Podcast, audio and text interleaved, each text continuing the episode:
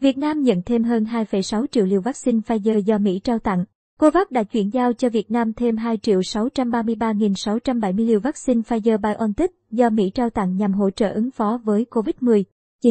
Theo phái đoàn ngoại giao Mỹ tại Việt Nam, trong số vaccine nói trên, có 1 triệu 317.420 liều đã tới Hà Nội vào ngày 24 tháng 10 và 1 triệu 316.250 liều tới thành phố Hồ Chí Minh ngày 25 tháng 10. Đây là lần thứ 6 Mỹ trao tặng Việt Nam vaccine thông qua cơ chế COVAX, nâng tổng số vaccine COVID-19 Mỹ tặng Việt Nam tới nay lên 12,1 triệu liều. Kể từ khi đại dịch bắt đầu, Mỹ đã cam kết hỗ trợ Việt Nam hơn 30,2 triệu USD nhằm ứng phó với đại dịch. Tiếp nối hoạt động hợp tác và đầu tư lâu dài vào cơ sở hạ tầng y tế của Việt Nam, Mỹ hỗ trợ mọi trụ cột thiết yếu nhằm giúp một quốc gia ứng phó với dịch bệnh. Từ các khóa đào tạo trực tuyến giúp hàng nghìn nhân viên y tế ở các tỉnh đồng bằng sông Cửu Long, giúp họ có kỹ năng tự bảo vệ mình khỏi bị lây nhiễm. Đến công nghệ giải trình tự gen giúp Việt Nam phát hiện các biến thể của virus đang lưu hành, hệ thống thông tin hướng dẫn phân phối vaccine nhanh chóng đến các tỉnh thành. Tới với những người có nguy cơ cao nhất, Mỹ cung cấp nhiều thiết bị xét nghiệm và thiết bị bảo quản vaccine đến củng cố hệ thống chăm sóc bệnh nhân COVID-19 của Việt Nam.